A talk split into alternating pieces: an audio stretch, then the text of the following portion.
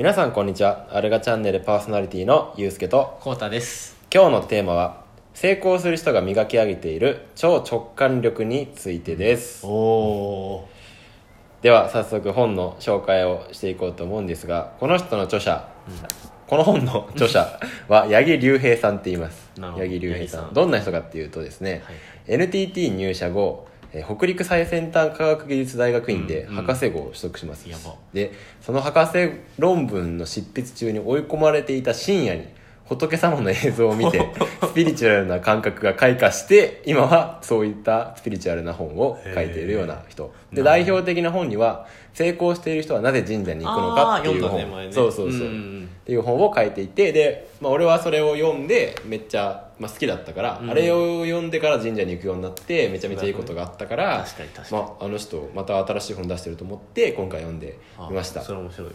じゃあ今回の本はですねどんな人に向けどんな人が読むべきかって言いますとまあいろいろぐるぐる悩んでしまってなかなか動けないとか、うん。即断即決したいんだけどなんか動けないんだよねっていう人とか、うん。あとは周りの目が気になって本当の自分が出せないとか、うんうん。まあ、そういった人におすすめの本です。じゃあ読んだらどうなるのかと言いますと、うんまあねタイトルの通り直感力を磨くので、うん。自分の声に従って生きられるようになって、うん。で直感ってやっぱりもう即断即決の世界だから、うん。今まで悩んでい悩んでいたものがパッと決められるようになるっていうのが、まあ、この本を読んで買われたことです、楽しみですか？めっちゃ楽しみ。坂地さんじゃあこの本で言ってることの結論をまず言っちゃいますね、はいはいはい。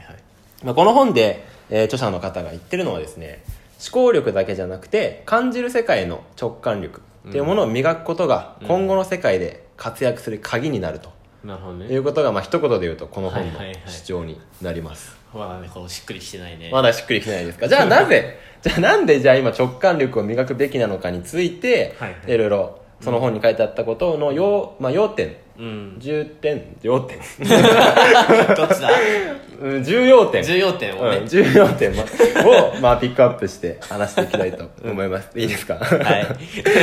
でまずねまあじゃあこういう直感力とか言ってる人ってさやっぱスピリチュアルな能力があるからそういうこと言ってるんでしょってまあ思うじゃん、普通は、でもね、ん。びっくりすることがありますよ。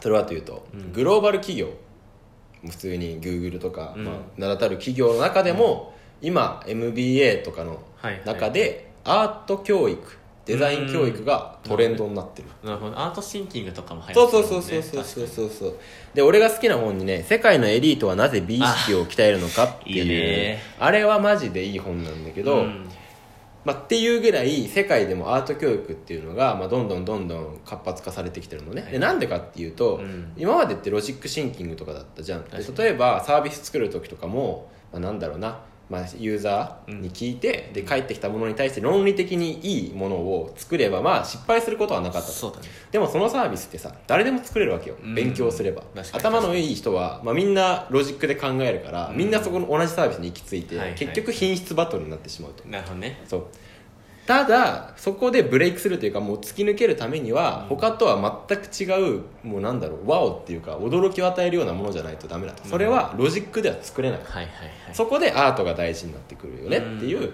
話なわけですよ。なるほどでなんか僕、まあ、あの起業の科学っていう本に、あの失敗はサイエンス成功はアートって書いてあるんだけど、はいはいはい。うん。失敗をいかに避けるかは、まあ、ロジックで回避できるけど、いかに成功するかはやっぱり芸術肌というかさ、どうんうん。ロジックでは語れないじゃん。まあそうだね。うまくいった人たちの本とか読んでてもさ、うん。まあなんかうまくロジックこじつけてるだけであってさ結構たまたまっていうかさ、運が大きいと思うんだけど、うん。まあ、それすらもやっぱアートの世界というか、うん。直感の世界、なんとなくこっちがうまくいくと思うとか、はい。そのなんとなくっていう力うん。が大事だよね、今後確かにね。っていうようなねことなわけですよ、で最近さ YouTuber とかが人気になってるのもこれに付随してると思っていてなんでかっていうとその人ってどんどんどんどん共感の世界に価値を置くようになってるのね。感じる世界、うん。で本当は例えばだけどコーラのお風呂に飛び込んでみたいなって思ってるけどやれないから 代わりにやってそれをやってるのを全力で感じてるのをさはい。表現してくれてるじゃん。それそれを見てあ楽しそうだなって。だから今後は共感力の世界って言われてるうん。ゆえんもあるし、うん。その共感力をいかに生み出すかがやっぱり成功の鍵になってくると。なるほどね。もうほぼ本の紹介しなくてもなんか まあこういうことなんですよ。だから、はいはい。はいでししかも決断も早くなると、いいことしかないですよねと、うんうんうんいいですか？ここまで。何かあります？大丈夫。じゃあここまでいったらいよいよ気になってくるのがじゃあどうやって直感力そうだね。磨けるんですかと。確かに。鍛え方について説明していきましょう。ね。この本の中でですね9つ9個の方法があったんだけど、その中でもまあそうですね。まあちょっと何個かピックアップして話していきますか、うんでまず直感力を磨くために大事なことって思考で判断するんじゃなくて頭の中を空っぽにすることなんですね。難しいぞここれがねめちゃめちゃまずね、うん。言葉では理解できるそうだね。でもそれが難しいよね。そうだね。で、まあ、考えることってじゃあそうやって言うとじゃあ悪いことなの？って思うかもしれないけどそいや実はそうじゃなくて、うんやっぱ思考ってやっぱさそのイメージ例えばえー、パッとひらめいてさ、こんな家が作りたいってさ、はいはいはい。ワクワクするとするじゃん。うん。それをじゃあ実際のリアルな世界に組み立てるためには、うん。ちゃんと強度とかも計算しなきゃいけないし、ね。骨組みとか理論とかっていうそこで大事になってくるわけ。やんないと怖いでしょそう。でもここで大事なのって先にロジックでこういう家が建てられる。安全性でこういう耐震の家が建てられるっていうふうにやっていくと、うん。まあ同じような家しかできないわけ。よ、確かにだから最初に出てくるのはもう直感ワクワクというか、うん。こういうのやってみたいっていうもうロジックベースなしで出す、でそれを現実に落とし込むために思考がないとダメだよねっていう。でこの順番さえ間違えなければ、はいはい。まあ、大丈夫なんですけど、うん。ほとんどの学生いや日本の我らうん。学生はですねまあ考えろと今まで教わってきたわけですそうよだね。これは教育の弊害かもしれませんね幸田さん、間違いないですね。だって100点取ることが正義ですからね。そうなんですよ。でもアートの世界は答えがない世界ですからね。そうだね。そういうのをやっていかないといけないと。でなんとなくこっちの方がいいとかなんとなくの世界をやっぱ大事にする、でうん。そういうふうな選択をするこする自分を良しとしてあげるっていうのがやっぱりうん。いいこと、確かにね。なんかよくわかんないけどやってみたって言ったら普通親とかさ、うん。先生とかからさ否定されるわけじゃないですか。そうだね。でもそういうのも大丈夫だよって。直感今後は直感力の世界だからって、うん。ほらって言ってこの本を見せれば、まあはいはいはい。印籠代わりじゃないけど、うんうんうん。どんどんやりやりやすくなりますよと。ね。で実際こういうことをして成功してる経営者とかい。選手とかもすごいいて、うん。例えばアップルのスティーブ・ジョブズ。はいはいはい。禅が大好きです彼ね。で彼の言葉にですね、うん。えっと、えー何もしないで休む時間を作れば直感が花開き捉えにくいものの声が聞こえるようになる。だからもう彼は昔からそうやってやってたわけですよ。うん。だって iPhone だってさロジックで考えたらうんさ、ね。できない、うん。けれどこういう風なものがあればそ人々がワクワクするだろう。じゃあそれをどうやってはいはい。作り込むかっていう順番で考えていった確かにね。であと長谷部誠選手日本代う表の。ん「心を整える」っていう本を出してベストセラーになってるけど、うん。毎日30分心を鎮める時間をとっていると。うん。でそういう時間があれば頭を空っぽにしてうん。ただひたすらリラックスというか直感、うん。まあ、何か感じなきゃとか思っててもダメ。それも思考だから。確かにね。ただただぼーっとするというかうん。あーあー考えてる自分もいるなーぐらいにうん。考えているとどんどんどんどん直感が磨かれていくよと、はいはいはいまあ、だからなんだろうね。子供とかでさ小さい子がさ何もせずボケーっと花壇の花とか見てたらさ先生とかさ心配するじゃん、その時間がめちゃめちゃ大事っていうようなことをまず分かってくださいと最初にね、でこういった直感力も筋肉と同じで鍛えれば鍛えるほど強くなっていくらしいんだ。よ、えーそうなんだ。そう。逆に使わなければ使わないほどどんどん衰えていく。うん。多分俺らってもうめちゃめちゃ衰えてるんよね。それはもう幼稚園からずーっとさ詰め込み教育をされて、うん。五感で感じるんじゃなくてロジックでいい答えを出せ、それしたら褒められると、ね。どんどんどんどん使わなくなっていく。でこれがそ進むと何が起こるか分かりますか浩太さん。うーんうつ病になる。ああそれもあるね、うん。でまず直近でぶち当たるのがやりたいことが分からないっていう壁、はいはい。もうみんなそうだよね。そう。心の声に従ってないからこそその社会的に見たらこの企業に行った方がいいけど私は何したいんだろうっていうその私が取り残されていく。その私ってもう感じる世界にしかないからそれを読み取ってあげるのも直感力。なるほどね。あそれも直感って呼んでるんだね。そうそうそう、ねんどうですか？どんどん学びたくなってきたでしょ？やばいね。直感力鍛えたくなってきたでしょ？ね。じゃあいよいよ直感力を磨くためのじゃあおすすめの3つの方法ほをお教えしましょう、まあ、特にこの3つの方法は、うん。まあ、本の中に書いてあった9つの中からうん。抜粋したんだけど、その理由としては、なんか多動症な人向けでもリラックスできる。俺結構さすぐ動いちゃうじゃん、そうだね。テクテク、まあ、ADHD みたいなさ。そうだね。そんな人でもリラックスして落ち着ける方法っていうのをあんのそんなの。そう持ってきました。隠されてるそこ見ちゃダメですよまだ。そうなんです。じゃあ一つ目、はい。何かと言いますとこれは結構面白いんだけど歩くことやってんじゃん最近。そう、へー。しかも一番いいのは歩き瞑想って言ってそのただ歩いててもさ頭が動いてたら意味ないわけよ。ただその歩きながら地面にさ足が設置していくわけんその足の裏の感覚に意識を向けながら、あうん。指が離れてあかかとがついたっていうのをうん。ひたすらひたすら追っていく、うん。そうするだけでもう脳は空っぽ。へえなるほどね。これがめちゃめちゃおすすめ。一つ目、はい二つ目次、うん。温泉 これも木村君が好きなやつですね。もう大好きなんですよね。これも週に1回は行くようにしてるんなんでちなみに温え泉？温泉はもうまず温泉ってこれもちょっと専門的な話になるけどそのただのお湯じゃないじゃん。うん。結構そのさ酸アルカリ性とかさ、うんうんそれもなんかデトックス効果なわけですよ、ああはいはいはいで体が使うと循環するでしょ、うん。で血流が良くなるでしょ、うん。そうするとボートできるなるほどね。えじゃあさ例えばアルカリ性の温泉だったら自分の体は中立を保ちたいか酸性をするとかあるのかな？多分なんかそうそうそうそう。あのなんか中性かどうかわかんないけど、はい。でもはい。浸透圧っていうか、はい。なめくじに塩かけたらさ水が出るように、うんうん。そのから体内から不純物とかも出るんだって、はいはい。でそうやって循環すること、うん。体の不老廃物とかも出すししかも血液の流れも良くなるし、うん。もう意識がさ強制的にさはいはいあ今温まってるはーって。あのまてか一番いいのはお風呂入ったさ、うん。最初の時はーってなるじゃん。それ それそれあれあれでもうドラクエで経験値上がってるみたいな。てってれってあれあれをやるっていう感じ。ああはいはいはい。でしかもですよちゃんと根拠があってですね、本当に温泉が直感的にいいっていうのが、うん。その根拠っていうのが、うん。日本の代表的な文学っていうのはほとんど、ほとんどって言うとあれかもしれないけど多くは温泉街で生まれてるってそうなの？そう。日本の文豪と呼ばれてるな夏目漱石さんとか、そういった芥川龍之介とかもうん。愛した、だから文豪が愛した宿みたいなのあるじゃん。ああよく聞くね。そうそうそう。っていうのをあそこで温泉入りながらリラックスして直感でインスピレーションで降ってきた物語をそのまま書いてたなるほどね。それぐらいやっぱりね直感力を磨く上で大事なんですよ歩くことと温泉行くこと。昔の人たちは分かってたんだね。そうそうそうそうでそう。僕らも分かってるね。そう。何がリラックスできるかやっぱね昔の知恵とか知識あるからね。確かに。忘れてるだけでね。面白いね。じゃあ3つ目。いいですか？今まで歩くこと温泉ときました、3つ目。じゃあ何だと思います？歩く。当てたらまあまあこれは今日の夕飯おごりますよマジ？僕が。はい。スポーツ。ブブ あでもまあでもまあいいことだと思うよ。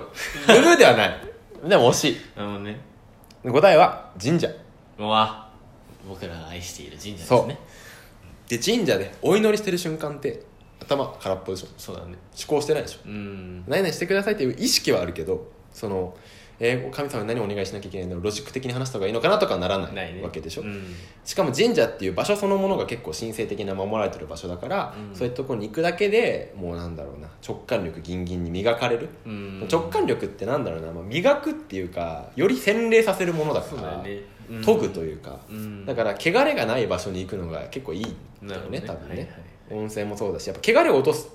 今まで俺らが現実世界で生きてついた赤というかサビというかはい。はいはいもろもろを落とす作業がうん直感力を上げる作業なんじゃないかと。なるほどね。いうことでございます。で番外編としては、うん。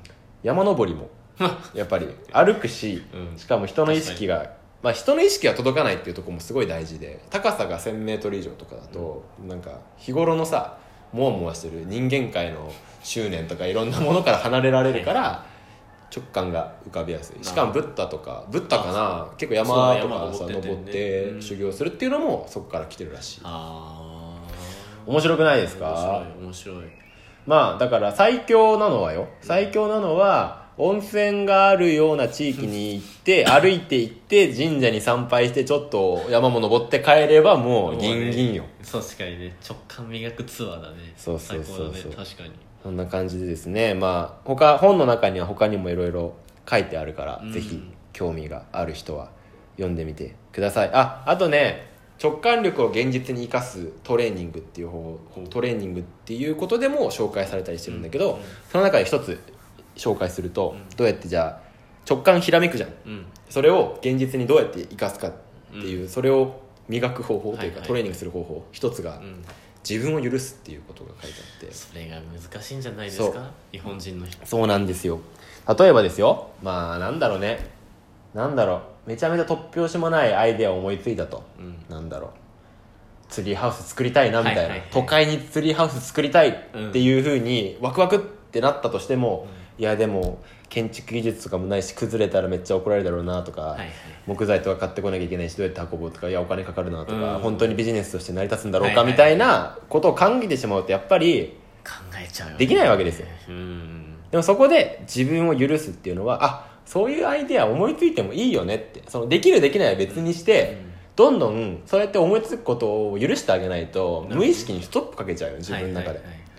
そんなくだらないこと思いつくんじゃないって、うん多分子供の頃何回も何回も僕ら言われてきたから、うん。無意識にブロックがかかっちゃってるんだけどそのブロックを自分で外してあげる。うん。でじゃあ、まあ、例えばツリーハウスは確かに難しいかもしれないけどログハウスだったら、都会に1個置いてあるだけでなんかさ全然違う雰囲気醸し出すしさログハウスカフェとかありだなみたいなさ、はいはいはい。そういう風になるかもしれないじゃんっていう。うん。だからやっぱり入ってくるのをまずはせき止めないことっていうのがすごい大事だから自分を許してあげるうんでその自分が思いついたアイデアとかに対してあじゃあなんでロジックツリーあじゃあじゃあじゃあツリーハウスを作りたいと思ったんだろうって。きっと何か感じたくて作ってるんだよね、はいはいはい。そのみんなと一緒に作る楽しさとか、うん。木の匂いを感じたいとか、うん。っていうものをちゃんと共感してあげる。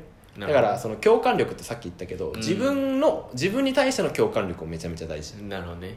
でそれができてる人ほど自分の心に素直なものを表現できるなるほどね。芸術家のさ、はいはい作品とか見て感動するのもそれだと思うよね。うん。自分の心100%のものをバーンって出して確かに。そこに人はやっぱ心揺さぶられるっていうのがあると思うので、うん。ぜひうん。自分を許すという方法トレーニング方法ですね、はいパッと思いついた時にあああるよねって。いいじゃん、いいじゃんって、うん。まあ基本的に俺はみん全員が天才だと思ってるから、ね。誰でも直感、インスピレーションをなんだろうねキャッチできるアンテナは持ってるんだけど、はいはい義務教育の中でみんな折られてきてるんだよね完全に、うんそうだよね。そう。でもそういう世界で、まあ、なんだろうな折られずに来た一部の人が天才って呼ばれてるだけであって、みんな必ず持ってるし、折れてても修復はできると、はいはいはい。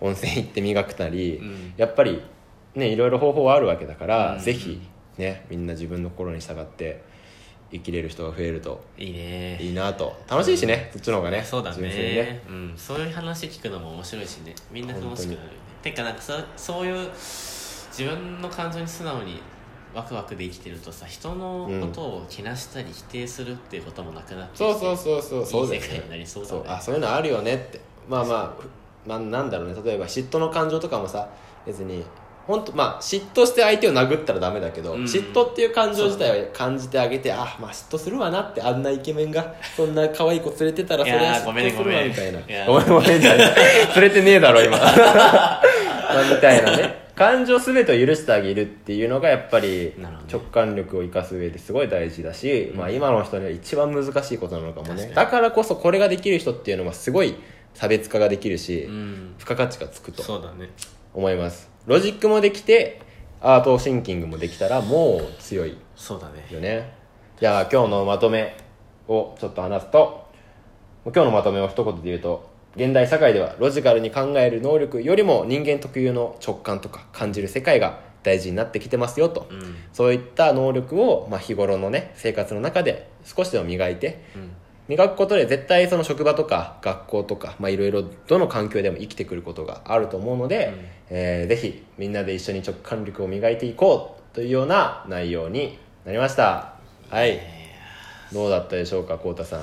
今回のまとめを聞いて。確かにそのなんか自分が超仕事忙しい時とか、うんうん。なんかこうイライラしてる時とかって直感って全く働かないというかワクワクが、まあねそもそもワクワクなんてないみたいな。ないね。もうイライラにとらわれてるみたいな。間違いないね。なんかそうやって生きてるのってちょっと疲れちゃうし、うんふとなんかこう花綺麗だなとか なんかそういうなんか小さな幸せっていっぱい転がってるし、うんね。今使ってるボールペンとかね ああね。そう誰が作ってあこんな思いで作られてるんだって感じるのも一つ自分の心に共感するってことだから小さな自分への共感から始めて自分って何があったら超ワクワクするんだろうって考えていくとやりやすかったりするかも。あそれね違う本に書いてあったんだけどへやっぱ最初にいきなり直感にさうん。身を委ねるってさ結構ハードル高いやん。そうだね。だから、まあ、俺がおすすめするのはまずは小さいこと。例えば、お腹空いたなって。でお腹に効くんよ、今今日何食べたいって。なるほどね。あそういうのあるね。そうそうそうそ